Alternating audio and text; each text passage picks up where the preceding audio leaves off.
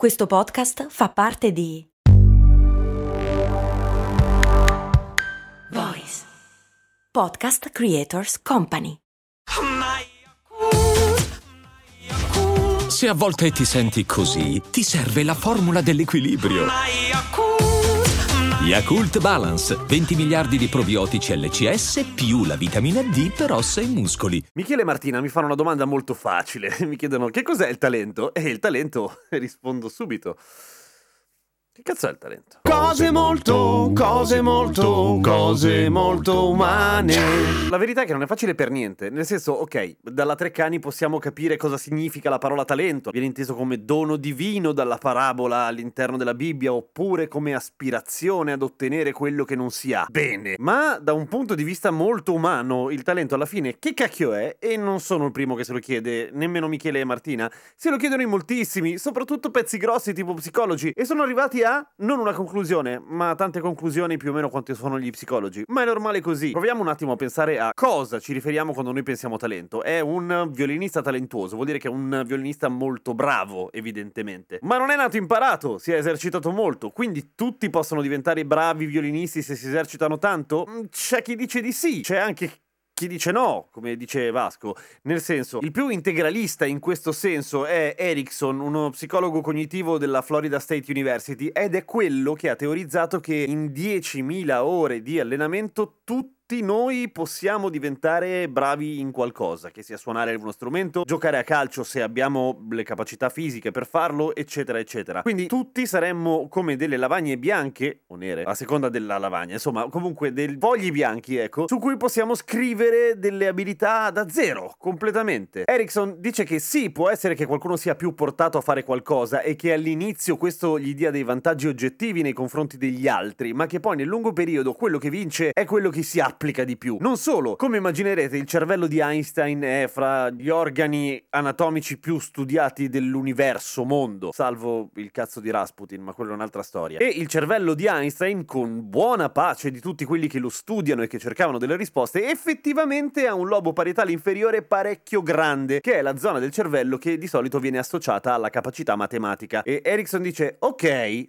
Facciamo pure che ce l'ha più grosso degli altri. Però gli stessi ricercatori che hanno misurato il cervello di Einstein hanno anche confermato che l'uso che uno fa del cervello ne cambia effettivamente la forma. Vale a dire, se tu studi tanta matematica, prima o poi ti cresce il lobo. Disclaimer: il concetto appena espresso non è da associarsi a campagne tipo penis enlargement e cose di questo tipo. Il birillo che hai, te lo tieni. Quindi Erickson ne dà una visione molto democratica del talento, cioè è un po' come se dicesse che non esiste, cioè siamo tutti uguali e tutti, forma e capacità fisica a parte, che invece è evidentemente presenta delle differenze, possiamo fare quello che ci pare. Che è come dire che il più bravo violinista del mondo o il più bravo cantante del mondo è così perché ci si è impegnato tanto. Lascia un po' di dubbi, no? Poi in realtà lui stesso diventa un po' più morbido verso la fine della sua teoria, verso la fine del libro in cui espone questa teoria, dicendo che forse qualche differenza a livello genetico c'è, ma non nelle capacità quanto nel piacere che si trae dall'esercitarsi da qualcosa. Che potrebbe anche essere, e a me non dispiace questa teoria, vale a dire uno che diventa molto bravo a suonare la campana tibetana è perché gli piace di brutto suonare la campana tibetana ed esercitarsi nel farlo. Se ti fa schifo studiare campana tibetana, non diventerai mai un bravo campana tibetanista, campanista tibetano. Tim-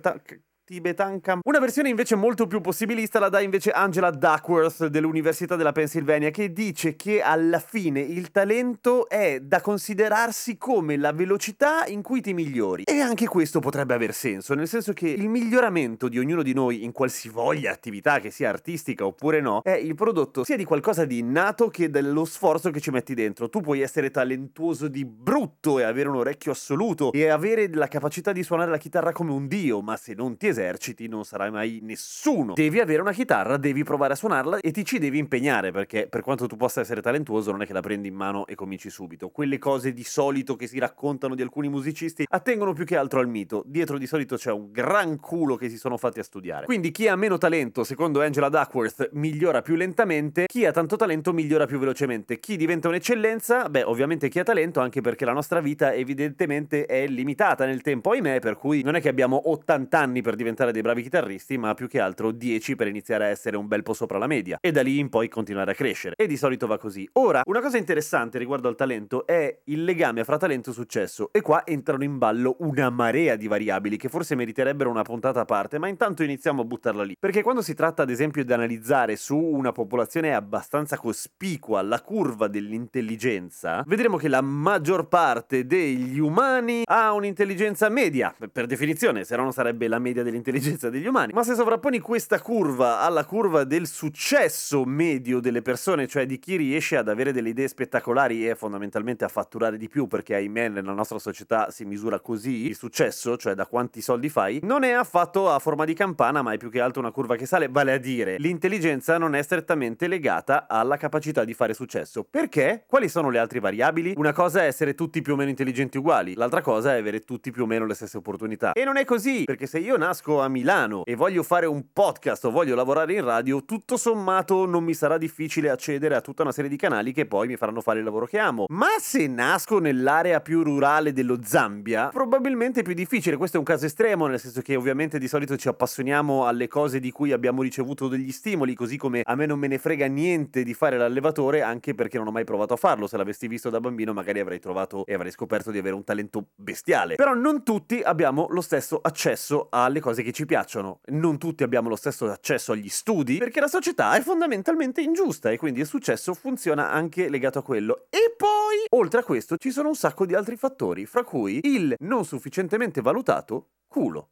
Perché ci vuole anche il culo. Non tutti lo dicono, ma ogni persona di successo in realtà ha avuto un momento in cui ha avuto un gran culo, la conoscenza giusta, il momento giusto, il giusto tempismo, il fatto di farsi vedere da quello che poteva portarlo più in alto, eccetera. Questo vuol dire che tristemente là fuori ci sono delle persone talentuose che non si sono sapute vendere e che quindi non faranno mai successo? Ahimè sì. E forse potrebbero anche essere la maggioranza, non lo so. Ma quello lo lasciamo per una prossima puntata. A domani con cose molto umane. Ah, grazie agli ultimi patron che si sono iscritti, ovvero Francesca, Dario e Lucy.